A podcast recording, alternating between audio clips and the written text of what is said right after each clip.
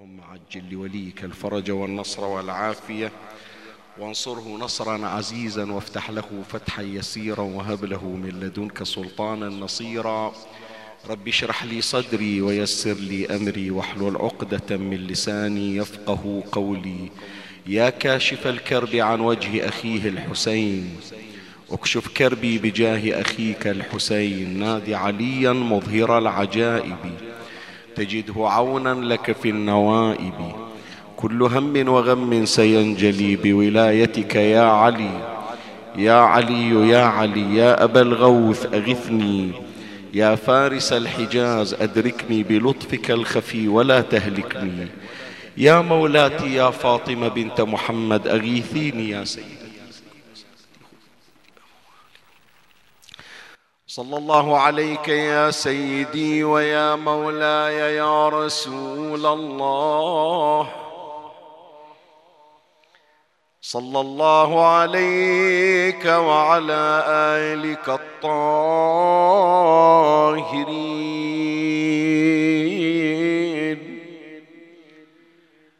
فاز من اعتصم بكم وأمنا من لجأ إليكم. يا ليتنا يا ليتنا كنا معكم سعادتي. فنفوز فوزا عظيما.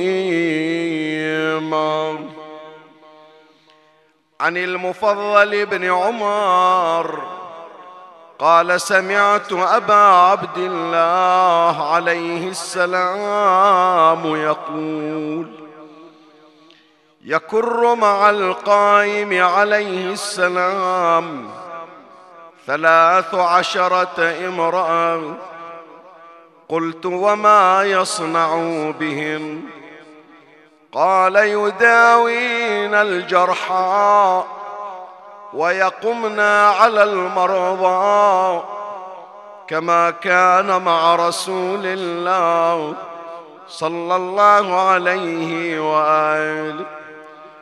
قلت فسمهن لي. قال القنواء بنت رشيد وأم أيمان وحباب الوالبية وسمية أم عمار بن ياسر وزبيدة وأم خالد الأحمسية وأم سعيد الحنفية وصبانة الماشطة وأم خالد الجهنية. في هذه الرواية الشريفة الواردة عن الإمام جعفر بن محمد الصادق عليه السلام تشير إلى رجعة مجموعة من النساء في عصر ظهور الإمام المنتظر أرواحنا لتراب مقدمه الشريف الفداء وهنا لابد من إشارة سريعة نعتبرها مدخلا لبحث هذه الليلة. اولا كما نعلم أن هناك عنوان في زمن ظهور الإمام المنتظر أرواح نافدة وفي زمن خروجه. هذا العنوان هو عنوان الرجعة. الرجعة ما هو؟ يقصد بهذا العنوان عنوان الرجعة يعني أن الأموات يرجعون إذا خرج الإمام سلام الله عليه في آخر الزمان من تسمع مفردة الرجعة أو عنوان الرجعة يقصدون أن هناك من ماتوا سوف يخرجون من قبورهم ويعودون أحياء وينصرون الإمام سلام الله عليه. هذا اللي إحنا نقراه في الأدعية تمر علينا الأدعية والزيارات.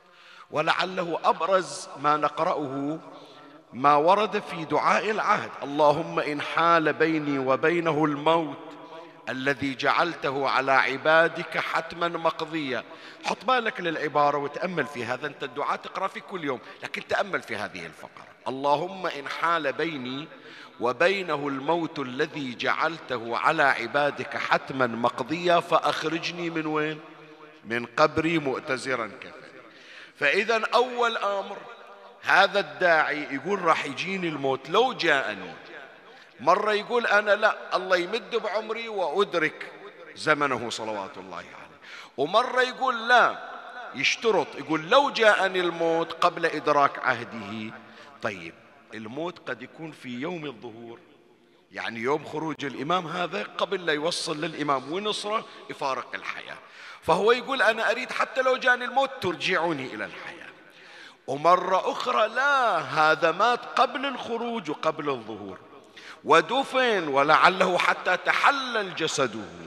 لكن يقول مع ذلك يا رب أنت قادر على أن تحيي الموتى فأنا أريد حتى لو أقبرت حتى لو مضى علي في قبري ألف سنة. يكون تطلعني من يطلع الإمام. كما أخرجت أناسا من قبورهم. إحنا مرت علينا يعني في بعض المجالس ذكرنا. موسى ابن عمران أحيا قوما. عيسى ابن مريم أحيا سام يقول مو قحاط. دول مقاماتهم مقامات عالية صحيح لكن مقام إمامنا صاحب العصر والزمان عجل الله فرجه الشريف أعلى وأجل. والكرامة مو إلي أنا كميت وإنما الكرامة إلى الإمام سلام الله عليه. فإذا مرة هذا الداعي يقول أنا مت في نفس اليوم فتعود لي الحياة. ومرة يقول أنا فارقت الحياة منذ مدة هم أريد أطلع لإدراك هذه السعادة. ومن هنا ورد مر علينا ذكرناه في مجالس متقدمة أن المواظب على دعاء العهد الله يعطيها الكرامة. حتى لو أدركوا يعني إما أن يمد الله في عمره لإدراك الإمام أو إذا أدركه الموت يخرج من قبره لنصرة الإمام. سلام الله عليه. يعني هذا مفاد معنى الرجعة. طبعا إحنا مو بحثنا عن الرجعة هذا يحتاج إلى بحث مستقل نطلع النصوص إثباتها من القرآن وين عندنا من روايات من نصوص تشير إلى الرجعة. عقيدة الشيعة في الرجعة ما هي؟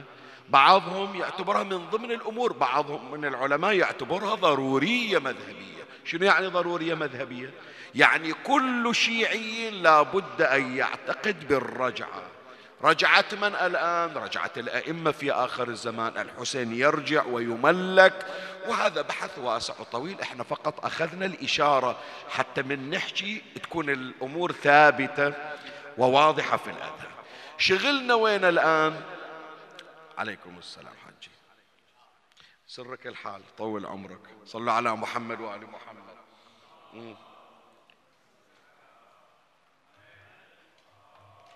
يلا صلواتكم. أرفع شوية تعطونا شحنة. اللهم صل على محمد وآل محمد. جعلنا الله وإياكم من أنصار صاحب الزمان. اجعلوا الثالثة أعلى من الاثنتين. اللهم صل على محمد وآل محمد. فمولاي الكريم أنت عد وياي إلى البحث من جديد. تكلمنا عن الرجعة الرواية اللي ذكرناها. يشير الإمام سلام الله عليه إلى أن الراجعين مو فقط من الذكور. من الذكور ومن شنو؟ ومن الإناث. وذكر الإمام سلام الله عليه أسماء بعض الراجعات من الموت إلى الحياة في زمن الظهور حتى يكون من أنصار الإمام سلام الله عليه. طبعا حط بالك إلا الله يوفقهم للرجعة هذه كرامة ما يعطونها لكل أحد. أكو ناس ما إلهم نصيب. أي يحتاج توفيق من الله وأن يكون من المشمولين بهذه الكرامة.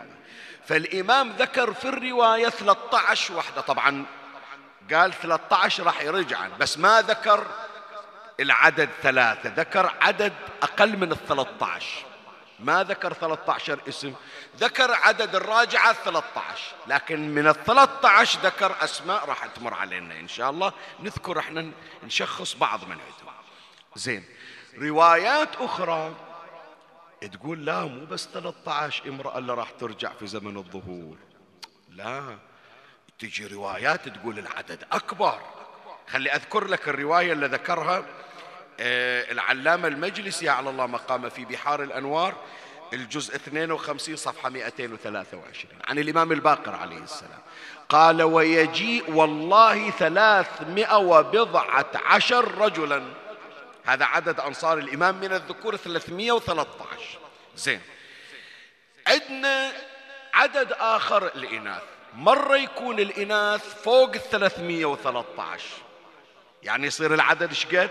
363 هذا تصور. التصور الثاني ال 313 منهم خمسين امرأة. فتطرح أنت 313 ناقص خمسين. شوف الرواية. ويجيء والله ثلاثمائة وبضعة عشر رجلا فيهم خمسون امرأة يجتمعون بمكة على غير ميعاد. ما يدرون توقيت الاجتماع وتوقيت الظهور. يودي لهم الإمام يلا بسرعة تعال. طيب. فإذا عندنا رواية اللي ذكرناها في البداية تقول 300 تقول 13 امرأة. وعندنا هذه الرواية عن الإمام الباقر يقول العدد كم؟ خمسين امرأة. أكو روايات أخرى تقول أكثر من خمسين. بعضهم يقول هذا تناقض. هم الآن 13 لو خمسين. إجوا بعض العلماء قالوا قالوا هناك احتمالات للجمع بين الروايات. من هذه الاحتمالات أنه الثلاث الثلاثة امرأة مقامهم أعلى من في الخمسين امرأة. يعني جنابك تشيل. إيش قد إحنا نقول إذا خمسين ناقص 13 كم يصير؟ سبعة وثلاثين. سبعة وثلاثين امرأة مقاماتهم عالية. ثلاثة عشر فوق السبعة وثلاثين هذول أعلى من السبعة وثلاثين. هذا واحد من التفسيرات. من التفسيرات يا إخواني 13 امرأة هذول ويا الإمام سلام الله عليه. يعني الإمام ما يتحرك مكان إلا وياه ويا 313 عنده 13 امرأة تمشي وياه وين ما راح. الباقي السبعة وثلاثين الإمام يوزعهم. زين بعضهم يقول لا ذولا قوات ذولا رؤساء شلون 313 من الرجال؟ ذولا رؤساء ذولا زعماء ذولا قوات وأكو أنصار غير ال 313 فايضا جيش النساء عند الإمام سلام الله عليه الشكل أكو من يوفقن لأن يكن جنديات عند الإمام. القائدات على ذول الجنود من النساء 13 امرأة. ذكرت الرواية أسماءهن. أول وحدة القنواء بنت رشيد يقصدون رشيد الهجري صاحب أمير المؤمنين سلام الله عليه. بنت في صدارة اللاتي سيرجعن في زمن الإمام. أم أيمن خادمة الزهراء عليها السلام. حبابة الوالبية رحمه علينا في بحثنا. سمية أول شهيدة في الإسلام أم عمار ابن ياسر. زين هذا الاسم اللي راح أذكره الآن ضمه عندك لأني إلي شغل وياك فيه. زبيدة الإمام ذكر زبيدة.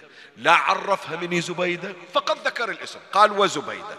هذا الاسم ضمه لأن إلنا شغل. واحدة اسمها أم خالد الأحمسية وغيرها اسمها أم سعيد الحنفية وعندنا صبان الماشطة. صبان الماشطة مني هذه؟ هذه مو بزمن الإسلام. هذه بزمن فرعون. تصور هذه اللي كانت ويا آه، موسى ابن عمران في المنزل ومؤمن آل فرعون هي زوجته. وآمنت بموسى بدعوته وكانت متخفية فحفر لها حفرة وأضرمت فيها النار وألقوا أولاد صبان الماشطة في النار وأحرقوهم ثم أحرقوها لتضحيتها ولكتمان أمرها. وللتقية في دينها الله كرمها أنها ستعود آخر الزمان لتكون من أنصار الإمام الحجة بن الحسن عجل الله فرجه الشريف. وآخر امرأة اسمها أم خالد الجهنمي الجهنية أو الجهنية عفوا أم خالد الجهنية. فعدنا القنوة واحد أم أيمن اثنين حبابة ثلاثة سمية أربعة زبيدة خمسة أم خالد الأحمسية ستة أم سعيد الحنفية سبعة صبان الماشطة ثمانية وأم خالد الجهنية تسع نساء من 13 ذكر أسمائهم الإمام المنتظر الإمام الصادق عليه السلام ليكن من جنود أو من جيش الإمام في عصر الظهور. إحنا عندنا هذه السلسلة الليلة وليلة باكر بمجلس بعالم حسينية أولاد عباس راح نتكلم عن نساء عصر الظهور. عادة يذكرون صفات الإمام سلام الله عليه صفات جنود الإمام. ويذكرون جيش الإمام هكذا هم من فلان بلد. نعم قلوبهم كزبر الحديد وجوههم كالأقمار. يأتون على السحاب يأتون من على فرشهم يذكرون صفاتهم. عادة يذكرون صفات الرجال. بس ذول الجنديات مع الأسف قليل اللي يذكر في صفاتهم حتى يعرف يعرفنا إحنا كمؤمنين على وجه العموم ويعرف أخواتنا وأمهاتنا إيش سوى ذن النساء حتى وفقهن الله تبارك وتعالى لأن يكن من جيش الإمام المنتظر أرواحنا فداء في زمن الظهور وفي زمن الخروج. فبحثنا الليلة وليلة باكر سلسلة بعنوان نساء عصر الظهور ونخلي تصنيفات كل واحدة إيش قدمت حتى الله وفقها. نذكر إحنا تصنيفين في هذه الليلة إن شاء الله. ومن الله أستمد العون والتوفيق ومن مولاي أبي الفضل العباس المدد وألتمس منكم الدعاء وثلاثا بأعلى الأصوات. صلوا على محمد وآل محمد. اللهم صل على محمد. اللهم صل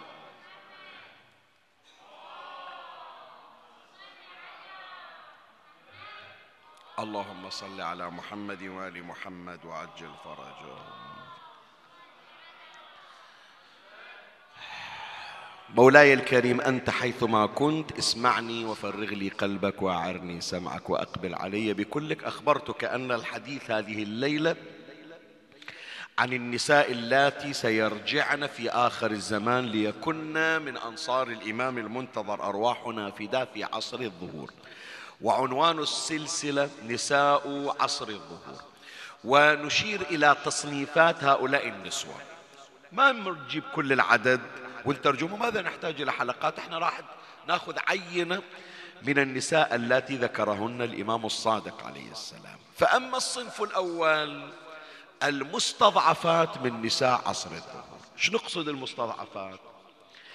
بعض من النساء يا إخواني عشنا في زمن كنا فيه مضطهدات لا حول لهن ولا قوة. وتعرضنا إلى التعذيب حتى أن بعضهن قتلن في سبيل المعتقد وفي سبيل الدين.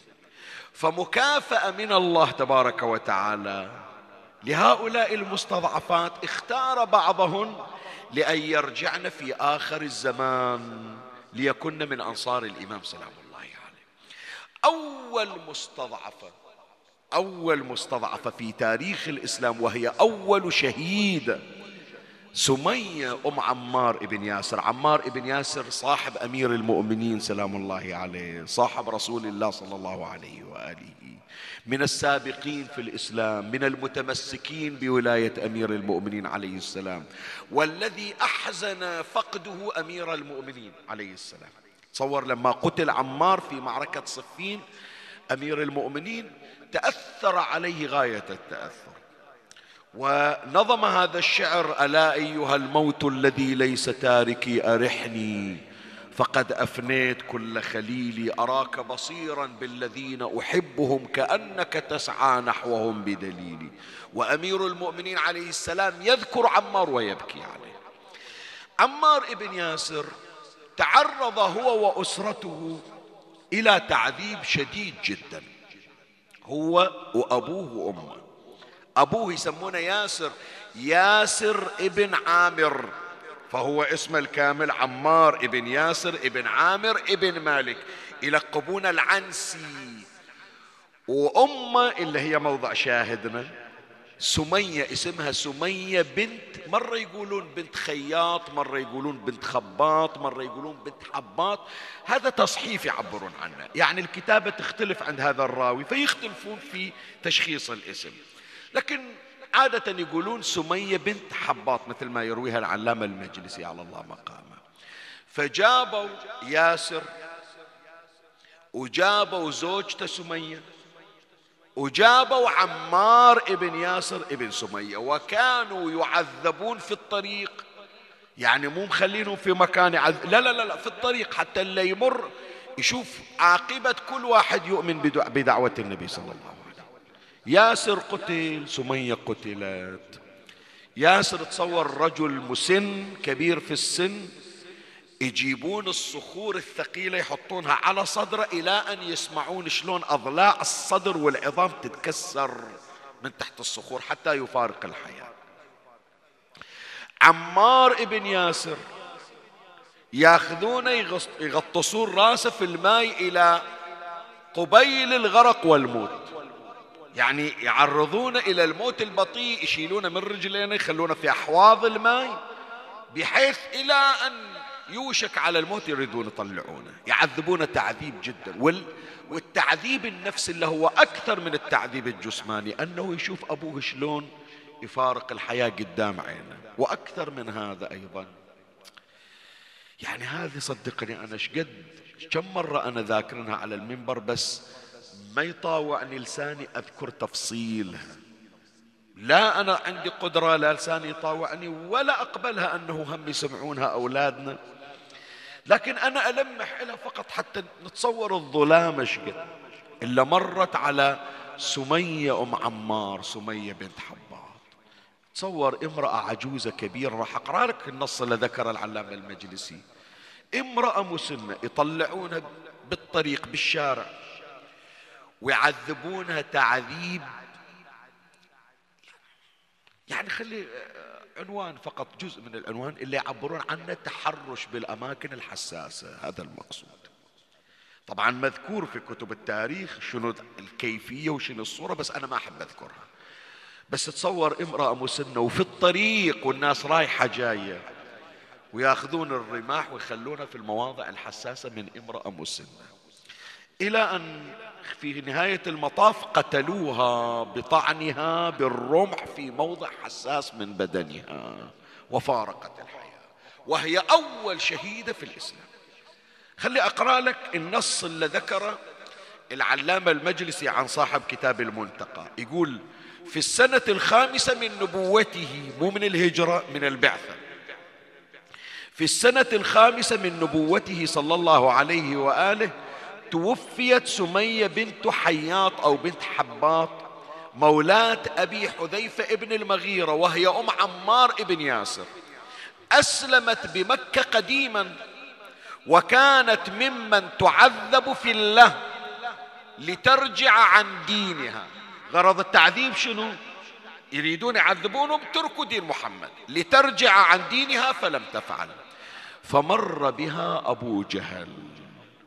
على اعتبار أن هذه يعني جارية أو عدهم في قبيلتهم بني مخزوم. فمر بها أبو جهل فطعنها العبارة اللي ذاكرها أنا ما أذكرها روح أرجع إلى المصدر شوف وين في مواضع حساسة يعني. إيه فطعنها فماتت وكانت عجوزا كبيرة فهي أول شهيدة في الإسلام. الله تبارك وتعالى عوضها عن هذا التحمل. عوضها عن هذا الصبر عوضها عن التمسك بالعقيدة. قال لها راح أكافيك شقد شهيدة فارقت الحياة شقد امرأة تحملت لكن مو مثلك. أنت خطيتي خط للشهيدات. فإحنا نكرمك أنه في آخر الزمان راح نطلعك من قبرك. الآن قبرها ما حد يدلي. راح تطلع من قبرها وتكون من ضمن الأنصار الذين يمشون مع الإمام المنتظر أرواحنا في ذا في زمن الظهور. بس أنا إلي شغل في هذه الكلمة.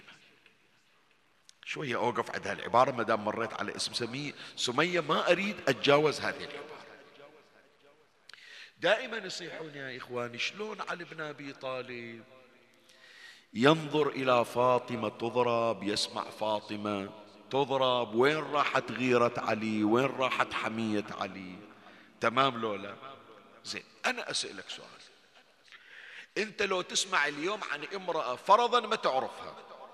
بالطريق وتمر وإذا واحد ماسك له امرأة خلنا نقول شنو؟ خادمة عاملة تشتغل ببيته وخلنا نقول هذه العاملة سرقت. يصير لو ما يصير مار علينا لو لا. مدت إيدها سرقت. وطلعت تريد تشرد وأبو البيت ركض وراها وضربها بالطريق. اللي يمر في الطريق أحد يخليه سؤال أسأل. حتى لو كانت سارقة حتى لو كانت مسوية جناية يقول عيب تضرب امرأة وشلون حميتنا وغيرتنا تسمح إن نخلي امرأة تضرب في الطريق. أنت ما يخالف تريد تحاسبها وديها المركز خلي يحاسبونها بالقانون. صحيح لو لا؟ تشوف الكل يفزع فرضا ما يعرفون هالمرأة بعد لو كانت هذه المرأة كبيرة في السن مسنة أحد يخليه أحد يخلي واحد يضرب امرأة عجوزة يتركها؟ زين. أي البشر؟ أسأل. أريد من عندك جواب. أي البشر أكثر غيرة وحمية؟ منو؟ شو تقولون أحسنت بابا. أكثر الناس غيرة على وجه الأرض نبينا محمد صلى الله عليه وآله.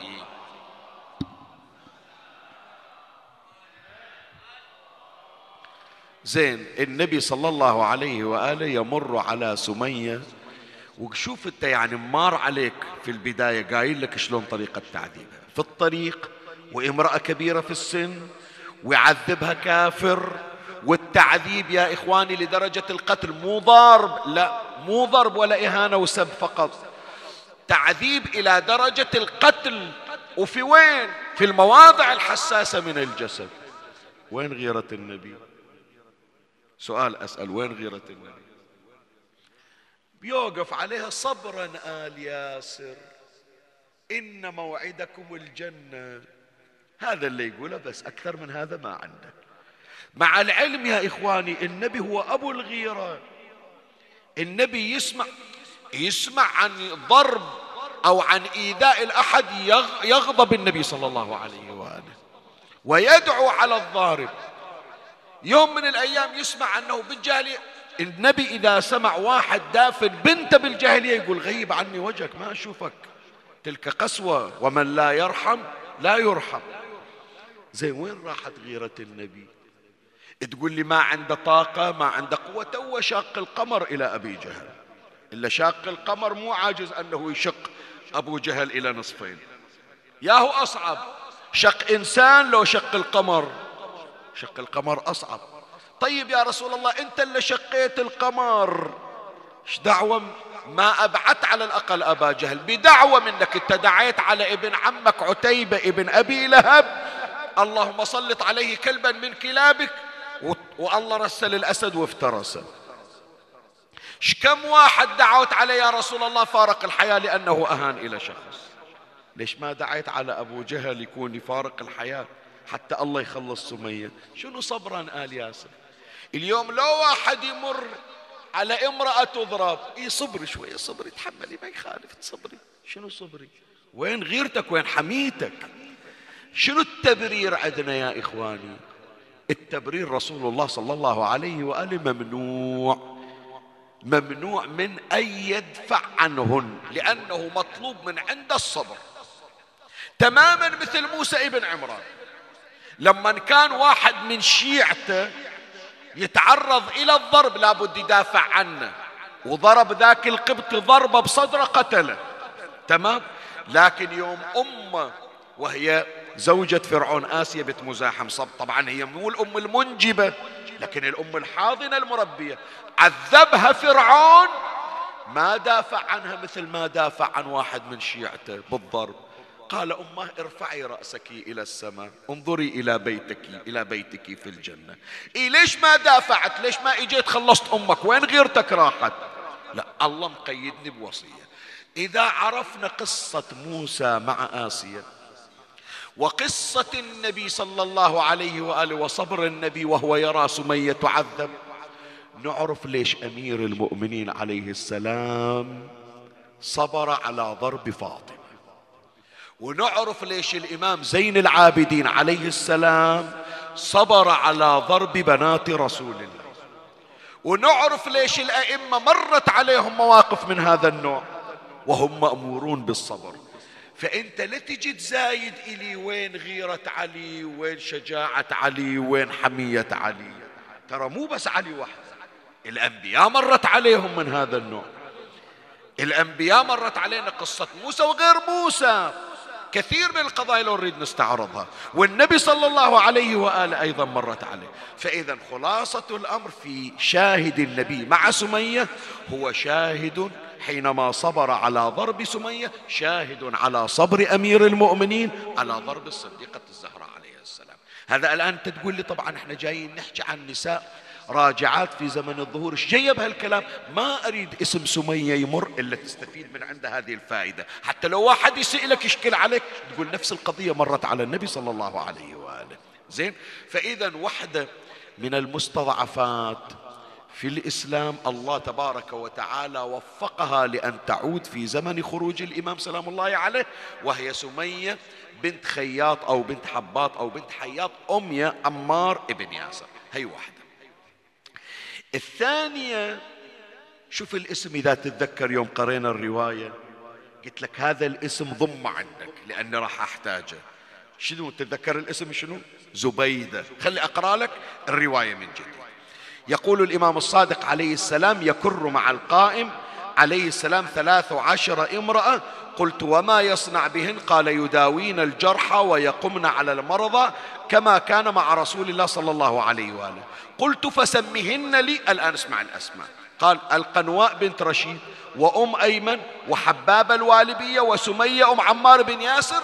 جينا إلى الاسم اللي أقول لك إلي شغل وياه. وزبيدة. أكو واحدة من الثلاثة عشر امرأة راح ترجع في زمن الإمام اسمها زبيدة خلي الآن نوقف. أنت تقول لي شيخنا مين هي زبيدة راح أقول لك أنا. مولاي بعض العلماء يقولون امرأة كانت في زمن الأئمة وكانت موالية واسمها زبيدة الآن من زبيدة شنو قضيتها؟ ما ندري بس الإمام خبر أنه في آخر الزمان راح تطلع هاي المرأة اللي اسمها زبيدة ما نعرفها الآن في زمن الغيبة راح نعرفها في زمن الظهور. هذا قول من الأقوال. القول الثاني زبيدة المقصودة من هي؟ زبيدة المقصودة زوجة هارون الرشيد أم المأمون العباسي وأم الأمين العباسي. أمهم اسمها زبيدة. شيخنا زبيدة زوجة هارون هي معروفة بأنها كانت متساهلة في الأموال معروفة في آه، فسادها المالي وفي قضاياها مع هارون الرشيد هذا شيء يرجعها؟ إي أكو راي هالشكل. صح الراي مو قوي بس أنا فقط جايب لنا من باب المعلومات. الآن تقول لي هذا ثابت لو مو ثابت؟ أنا مو في موضع إثبات وتصحيح بس أذكر لك مجموعة النظريات بعض العلماء يقول بأن زبيدة في ختام حياتها تعلقت بحب أهل البيت. وهجرت الترف والدنيا والأموال والثروات التي كانت في هارون في زمن هارون الرشيد أيام حياتها مع زوجها هارون وتركت ذلك كله وتمسكت بحب أهل البيت. فتعويض لها من الله عز وجل أنها تركت الدنيا وتعلقت بحب أهل البيت الله كافأها أنها ترجع آخر الزمان. هذه من الأقوال اللي ذكروا عن اسم زبيده. بس إحنا لا القول اللي هو أكثر اطمئنان هو هذا. زبيدة مو مقصود زبيدة بعض العلماء يقولون هذا تصحف الاسم. الاسم مو زبيدة. وإنما الاسم شنو؟ قالوا زبيرة. سهلة ترى أنه من تكتب زبيرة وما تضبط الخط يتحول من زبيرة إلى شنو؟ إلى زبيدة. تصحيف يسمونه. زين من هذه زبيرة؟ إيه قالوا هذه امرأة في بداية الإسلام ويا سمية أم عمار ابن ياسر. وهذه امرأة رومية شوف الزمن شلون. سبيت وجابوها إلى مكة وصارت جارية عندهم. ووفقها الله تبارك وتعالى إلى أن تؤمن به وتؤمن بنبوة نبينا محمد صلى الله عليه وآله.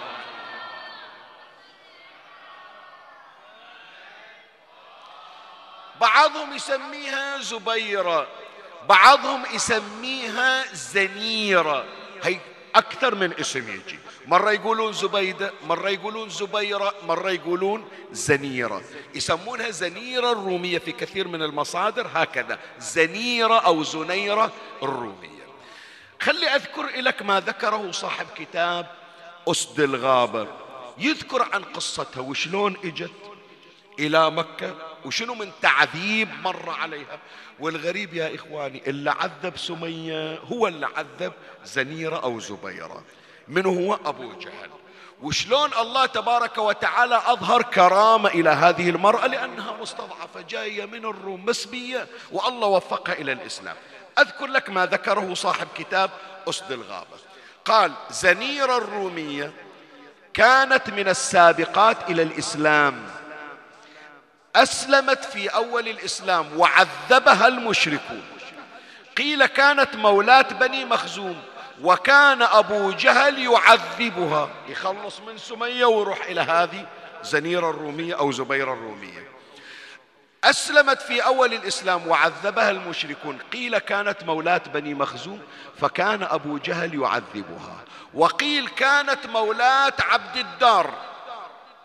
فلما أسلمت عميت. حط بالك راح أذكر لك هي القضية. أول ما أسلمت هي كانت مشركة. سمعت عن الإسلام وسمعت عن النبي صلى الله عليه وآله. أحبت النبي وأحبت دين النبي وآمنت بالله. من سمعوا عنها أنها أسلمت. يوم الثاني عينها راحت. الآن راحت من التعذيب راحت هالشكل مرض نزل عليها. المهم من أسلمت كف بصرها. ذول الشمات قالوا إيه إحنا مثل ما نقول البحارنا هذه حوبة الصنم. حوبة اللات والعزى مثل ما نقول إحنا شورت بيها الصنم شور بيها. فهم بنو عبد الدار قالوا إيه شفتوا هذه زنيرة أو زبيرة؟ كف بصرها هذه من اللات والعزى. لأنها أسلمت فرادت اللات والعزى أن تنتقم منها فعمت بصرها. خلي أقرأ لك النص. قال وقيل كانت مولاة عبد الدار فلما أسلمت عميت. فقال المشركون أعمتها اللات والعزى مثل ما نقول إحنا حوبة يعني لكفرها بهما. فقالت وما يدري اللات؟ زي حجارة حاطين. إيش دراهم؟ أنا بس اللي راح بصري أنا اللي بس اتأذيت. هم حجارة من الصبا إيش دراهم؟ منو آمن باللات ومنو كفر بالله فقالت وما يدري اللات والعزى من يعبدهما إنما هذا من السماء. حط بالك هذه الآن كرامة زنير الرومي. إنما هذا من السماء وربي قادر على رد بصري. هذا العمل لجاني من عند الله والله اللي عماني هم الله يقدر يطيبني. وتقول أنا أتمنى الله يجيب لي كرامة وأفتح حتى تعرفون أن الله قد قادر على كل شيء. قالت وربي قادر على رد بصري فأصبحت من الغد وقد رد الله بصرها. فقال قريش هذا من سحر محمد. صلى الله عليه وآله.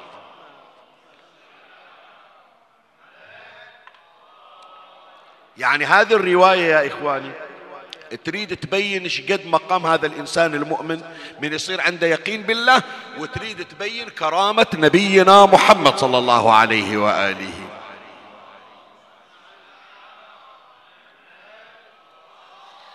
أبو بكر كان يشتري مجموعة من ذول العبيد بلال ابن رباح اشتروه حتى يخلصونه من العذاب.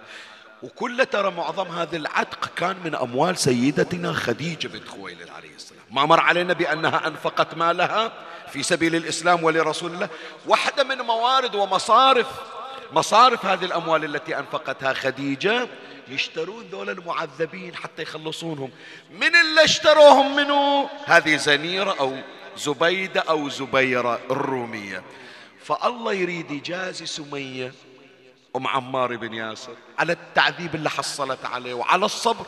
ويجازي زنيرة أو زبيرة أو زبيدة الرومية. عن التعذيب اللي حصلته. ففي آخر الزمان سوف يخرجن ليكن أنصار إمامنا الحجة بن الحسن قائم آل بيت محمد صلوات الله عليه.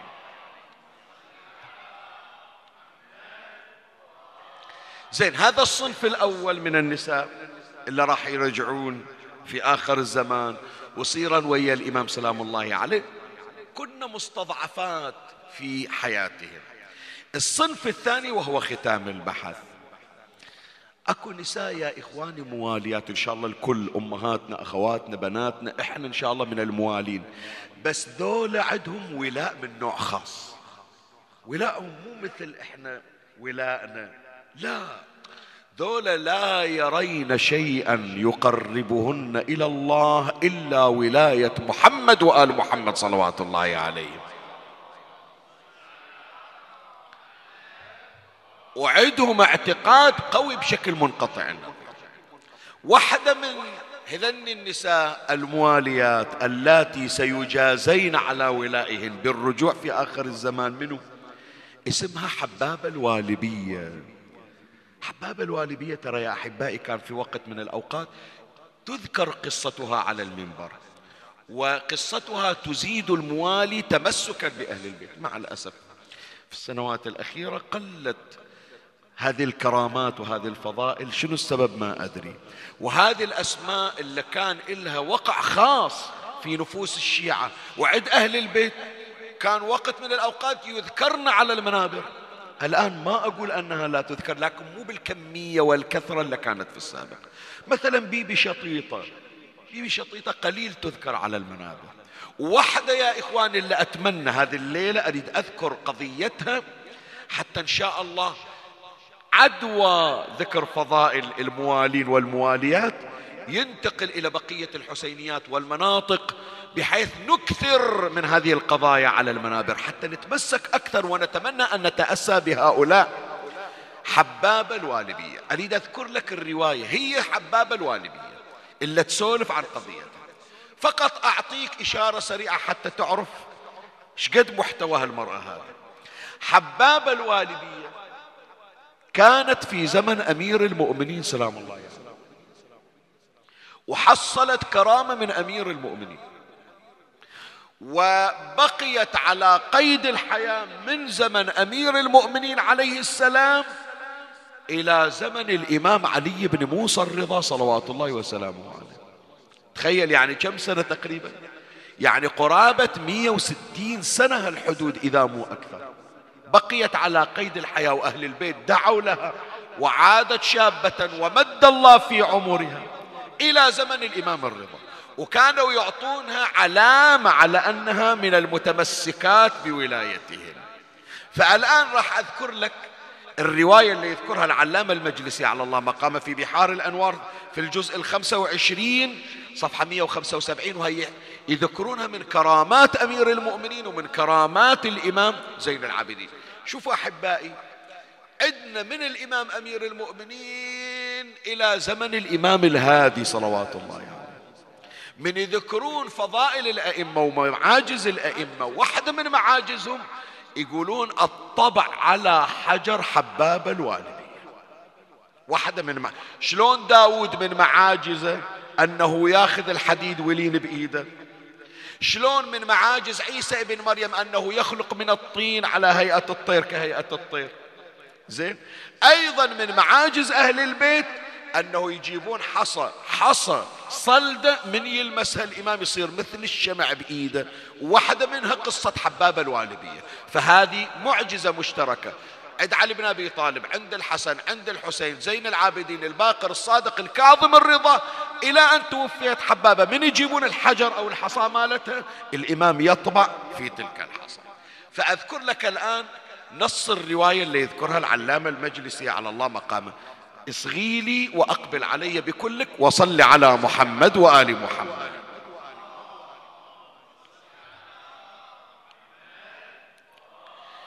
حباب الوالبية رحمها الله تذكر تقول رأيت أمير المؤمنين عليه السلام في شرطة الخميس ومعه درة يعني عصا. فلم أر ناطقا أحسن نطقا منه يعني من علي بن أبي طالب.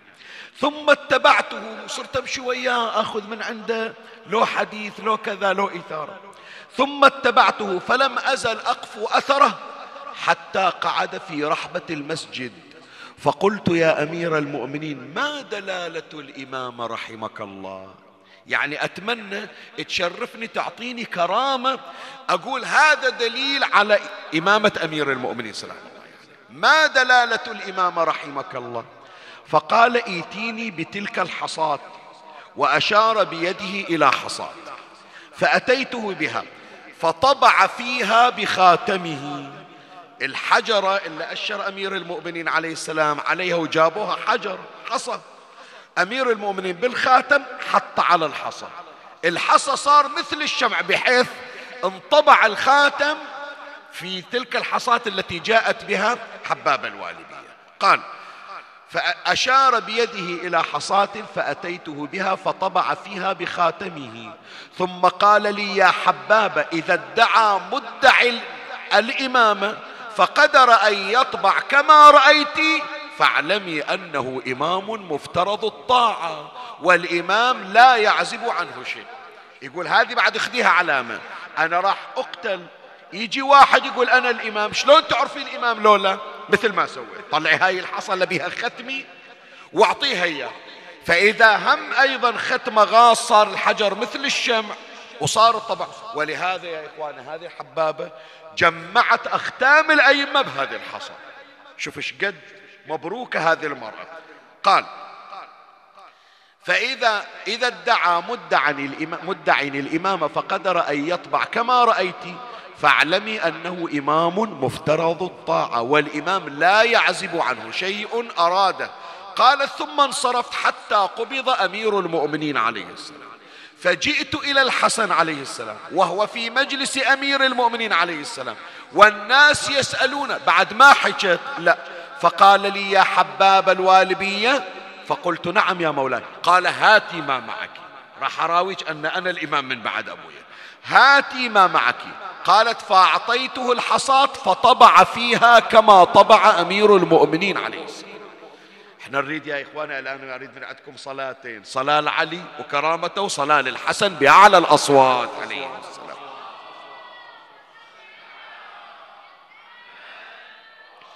الثانية كرامة للحسن عليه السلام.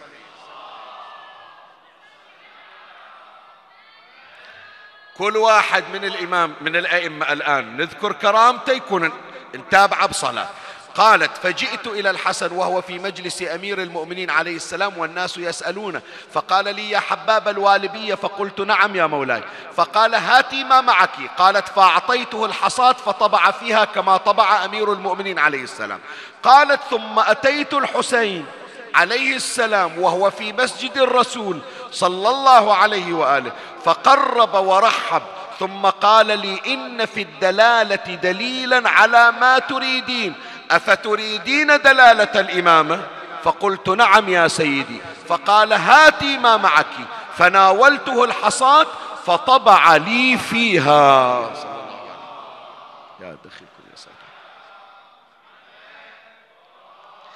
قالت ثم أتيت علي بن الحسين عليهما السلام وقد بلغ بي الكبر إلى أن اعييت فأنا أعد يومئذ ماء وثلاثة عشر سنة.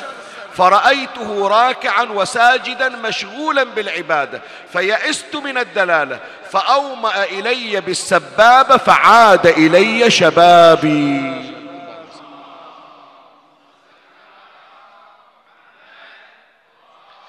فقلت يا سيدي كم, كم مضى من الدنيا وكم بقي؟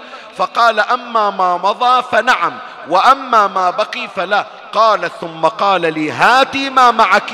فأعطيته الحصاة فطبع لي فيها. اللهم صل حضر نفسك الآن صلوات متكررة. ثم لقيت أبا جعفر عليه السلام الإمام الباقر فطبع لي فيها.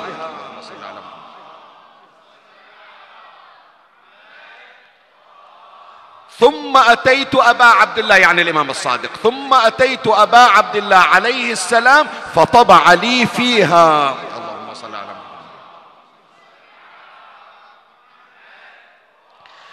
ثم أتيت أبا الحسن موسى بن جعفر عليه السلام فطبع لي فيها.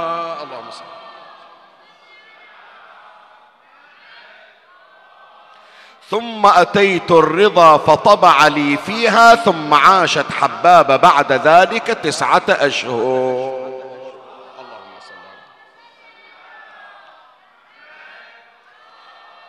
فهذه حبابة الوالبية المبروكة المباركة. تأخذ الحصى إجت الأمير المؤمنين. وصار أمير المؤمنين يختم لها والأئمة يختمون لها بعد أن توفيت في زمن الإمام الرضا عليه السلام. أولادها قاموا يجون يجيبون الحصى إلى الإمام الجواد إلى الإمام الهادي. فمن يشوفهم الإمام الجواد الإمام الهادي يسألهم أنتم أولاد حبابة؟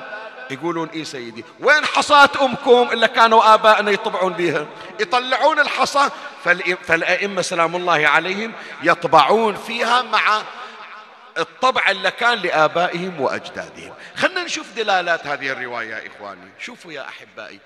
بركة التمسك بأمير المؤمنين والتعلق. أي والله. بركة التمسك والتعلق الحقيقي مو التعلق القشري. صارت مقربة من أهل البيت. وعطوها كرامة كرامة الحصى. واختاروها إلى أن تكون مستودع لهذا الحصى الذي يدل على إمامة أهل البيت.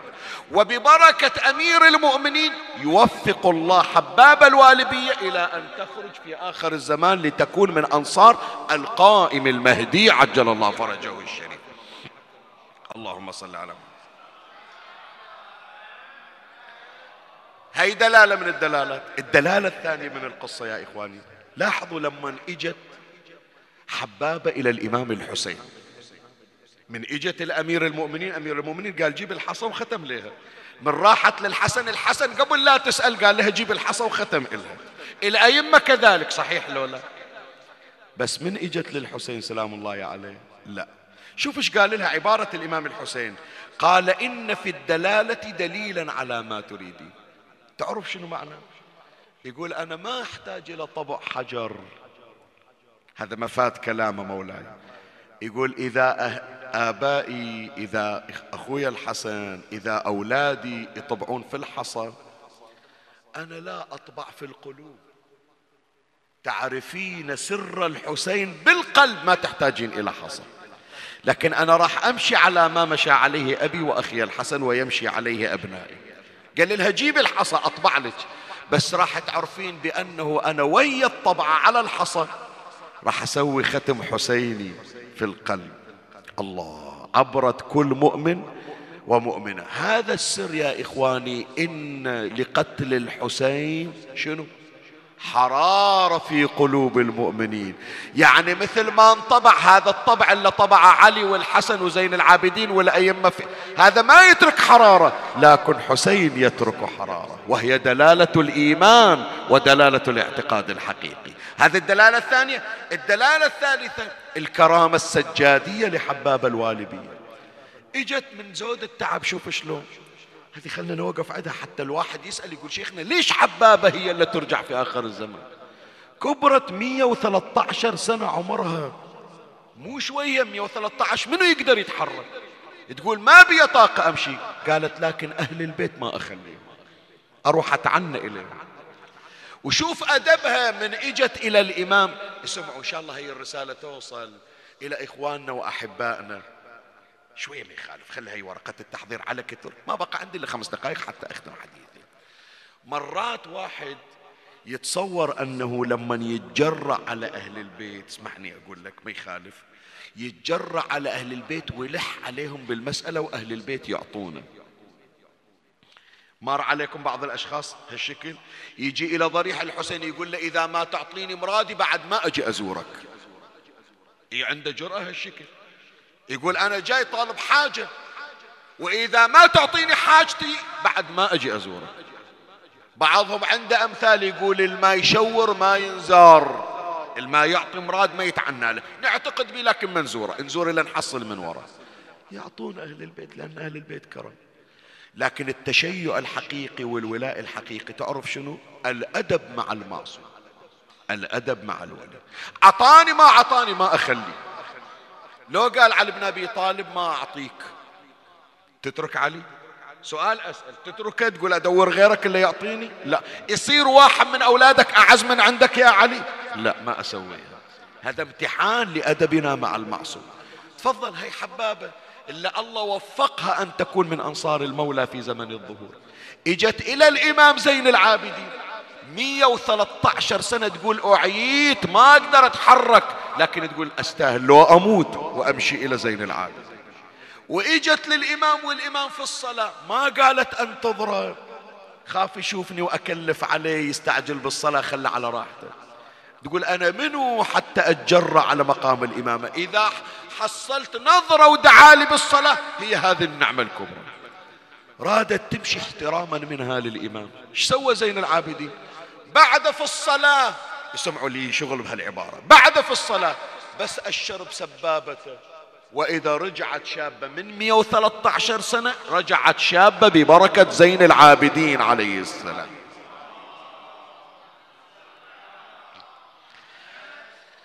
فالرسالة يا إخواني إلي وإلى حضراتكم إلى أولادنا إلى كل من يسمع. إذا التزمت الأدب مع المعصوم تأدبت في خطابك معه كما تتأدب في الخطاب مع الله تبارك وتعالى. وتعرف مقام المعصوم مو بس تحصل مراد يدعو لك الإمام وهو في سجوده وهو في صلاته. صديقة النساء فاطمة عليها السلام تقول لأسماء أنا داخلة لحجرتي أصلي لربي. تقول أسماء شعدها في الصلاة شعدها تدعي لضلعها لصدرها لعينها. وإذا تسمعها تصيح خلص شيعتي من خمسة وسبعين يوم مريضة أربعين يوم على الفراش قومة ما تقدر تقوم لزوجها وأولادها.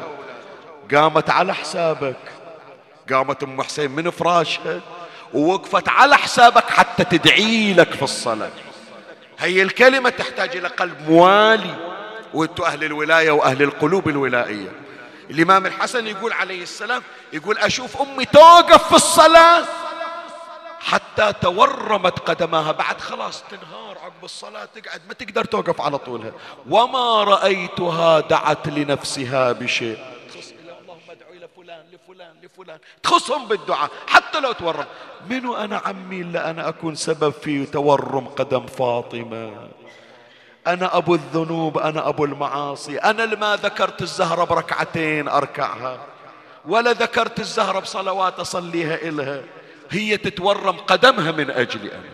منو أنا حتى حسين يعفر على التراب ويقول خلص شيعتي من النار منو أنا حتى موسى ابن جعفر يقول للسندي ابن شاه قيدني واترك شيعتي؟ منو أنا؟ منو أنا يا جماعة اللي صاحب الزمان؟ ما أدري رضوى أم بأخرى أم غيرها. متغرب وما يفكر إلا بينا ويدعو لنا. من أكون أنا؟ يوم الجمعة حاط راسي ونايم والإمام في هذا اليوم يدعو لي ويستغفر لي. أفتح عيني من عقب النوم وإذا حوايجي مقضية أقول إيه أنا من زود عبادتي وأنا حتى عبادة حقيقية صحيحة ما عندي. لكن ببركة دعائه لي.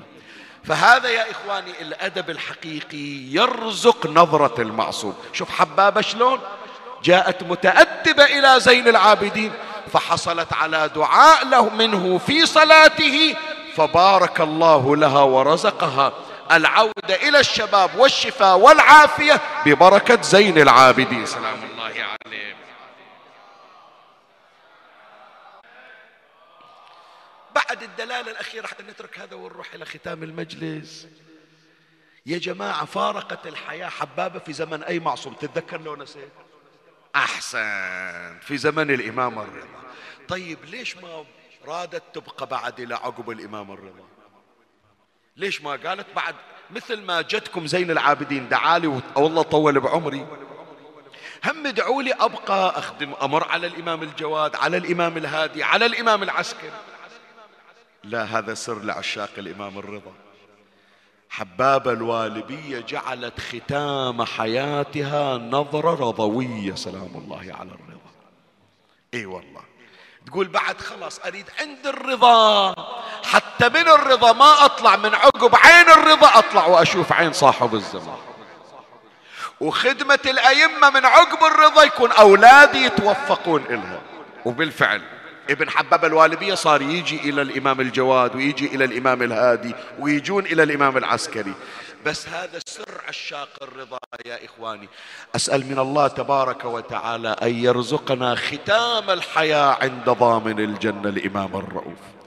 يا محلاته يا جماعة اللي يختم حياته يبتديها بالحسين ويختمها بالرضا. إيش سعيد هذا يا إخواني فهذه يا إخواني حباب الوالبية تعلقت بأهل البيت. أيما تعلق؟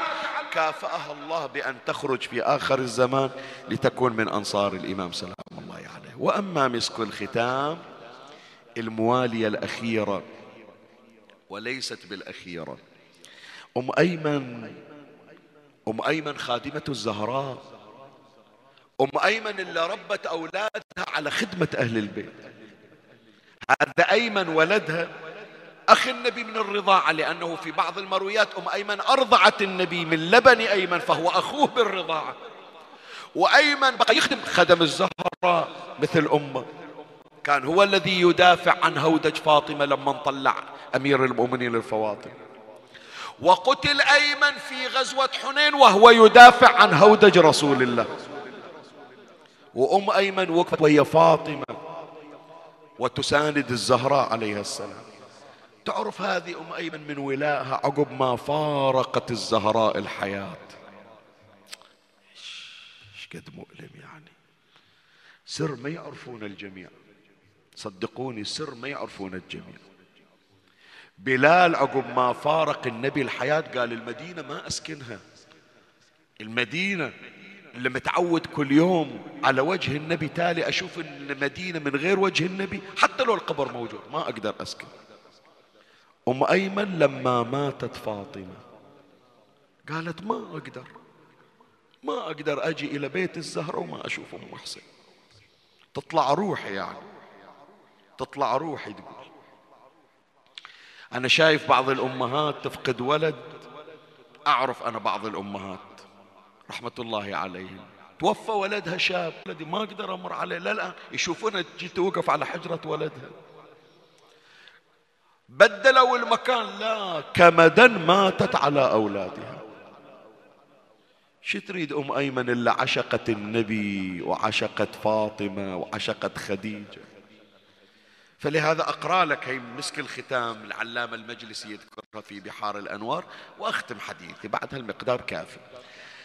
قال خرج عن علي بن معمر. قال خرجت أم أيمن إلى مكة لما توفيت فاطمة عليها السلام. وقالت لا أرى المدينة بعدها. المدينة بعد ما أطبها. مدينة اللي ما بها فاطمة ما أسكن. فأصابها عطش شديد في الجحفة بالطريق عند المحرام. صابها عطش وما عندها ماي. فأصابها عطش شديد في الجحفة حتى خافت على نفسها. قالت راح أموت من العطش. قال فكسرت عينيها نحو السماء. يعني شكل رفعت راسها؟ نحو السماء. فكسرت عينيها نحو السماء. ثم قالت يا رب أتعطشني وأنا خادمة بنت نبيك؟ هي تاليها يعني خدمة الزهرة أموت عطشانة في البر؟ مثل البهائم ومثل الحيوانات اللي تموت عطشانة. يعني تريد تقول خدمة الزهراء ما إلها أثار؟ حياتي أنا قضيتها في خدمة النبي وخديجة والزهراء. أتعطشني وأنا خادمة بنت نبيك؟ اسمع حطها في بالك. قال فنزل إليها دلو من ماء الجنة. لم تجع ولم تطعم ولم تجع ولم تطعم سبع سنين. ريانة مرتوية؟ الأكل ما تريد تأكل. من بركات هذا الماء اللي نزل من الجنة وشربة أم أيمن. وفي آخر الزمان مثل ما خدمة النبي وخدمة خديجة وخدمة فاطمة تطلع تخدم صاحب الزمان في زمن الظهور. خلاص عمي مجلس انتهى بعد. مجلس نوراني على ولاية أهل البيت عليهم السلام. بس أنا عندي حكاية أريد أقولها وأختم. شالت راسها للسماء أم أيمن. وقالت أتعطشني يا رب؟ وأنا خادمة بنت نبيك. إلا تخدم الزهرة يصيدها عطش بعد. والله نزل لها ماي من السماء كرامة لخدمتها ليش حجة تبكي ليش؟ وين راح قلبك؟ شوف دموعك سالت على شنو؟ ما قاري لك مصيبة. اي عرفت إيش راح أقرأ لك. خدامة الزهرة ما تعطش. لكن اللي مربيتنا الزهرة على صدرها يصيح وحق جدي أنا عطشان أم أيمن خدمة فاطمة سبع سنين ريانة ما اشتكت العطش. وحسين الذي فاطمة تحمله على صدرها. وتهز مهده بيدها. يتقلب على التراب. ويصيح تفتتت كبدي من شدة العطش. اعطيني مهلة عمي اعطيني مهلة أبوس إيدك. الليلة أريد دمعة من عندك بعد. أم أيمن قالت أنا خدامة فاطمة نزل إلها دلو من السماء. حسين ما راد دلو من السماء يا جماعة. قال اسقوني شربة من الماء بعض الرواية يقول قطرة ماي قطرة ماي. تشققت كبدي تفتتت كبدي تفطرت كبدي صار لسان حسين كالخشبة اليابسة وظل وين على أبو علي على الاتفاق لو حاضر بكربلاء اذا أنت الآن عقب هالسنوات من تسمع ونة الحسين يتمزع قلبك؟ قول لي ذيك الحنونة اللي بالخيمة وتسمع الونة بإذنها شي يصير بخاطر؟ زينب في خيمتها وإذا بصوت الحسين يصك مسامعها وحق جدي أنا يوماي يوماي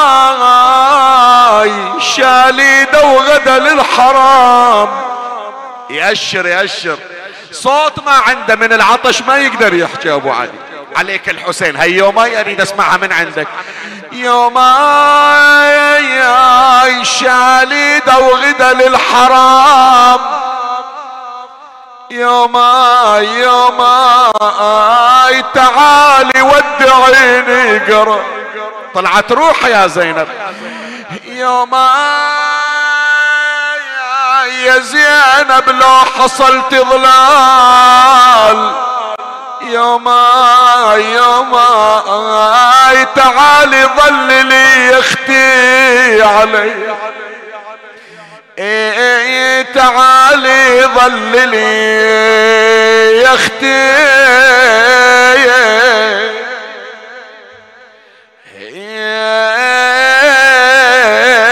عليه.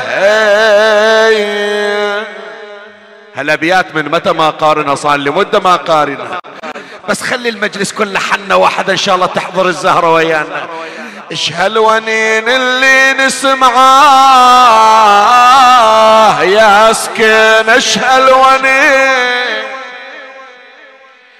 ذوب حشاي وعماني خايفة ون تحسن. وويلا اتعرف الونة يا سكنة. إن كان هذه ونة. الروح كلنا المعركة حتى نعاين حال. نغسل الدمعة نجروحها قبل انت روح روحت اش هالونين اللي نسمعها يا سكين اش هالونين وويلا طلعت وشفها على الراس ومدامعها تسيل. وفرت وياها الحراير واليتامى بالعون تصيح يا ابن أمي أسوي بهاليتامى وهالعلي لو إجاني الليل يا ابن أمي ولا عندي عوين وويلا البيت هذا ارفع صوتك بي. لا تطوح ونتك يا حسين ذابت مهجتي. محيرة بليا ولي وزادت علي محنتي. قوم يا ابن أمي وعاين ضيم حالي وضيعت سمعها وظليت قلاب على شماله واليمين. لا يذبح الكبش حتى يروى من ضمين ويذبح ابن رسول الله. عطشانا عطشان ذاب فؤاده من غلة. لو مست الصخر الأصم لذاب أنا أشرب لذيذ الماي حاشا واهل قضوا كلهم عطاش حسين الرمل صاير. فراش عطشان ما بل الحشا اللهم صل على محمد وآل محمد. يا اسمع السامعين يا أبصر الناظرين. يا إله العالمين ارحمنا برحمتك يا أرحم الراحمين. اقض حوائجنا يا قاضي الحاجات يا مجيب الدعوات يا سامع الشكايات. اسمع لنا واستجب يا الله. اقض حوائجنا وحوائج المحتاجين سيما من سألنا الدعاء اشف مرضاهم. وفرج عنا وعنهم. عجل اللهم فرج إمامنا صاحب العصر والزمان. اجعلنا من خلص حواريه وخدامه. وارزقنا تقبيل يديه وأقدامه. ارض اللهم قلبه عنا فإن في رضا قلبه رضاك. ترحم على أموات وأموات الباذلين والسامعين والمؤمنين. سيما من لا يذكره ذاكر ولا يترحم عليه مترحم. أوصل لهم جميعا ثواب هذا المجلس الشريف وبلغهم ثواب الفاتحة تسبقها صلوات.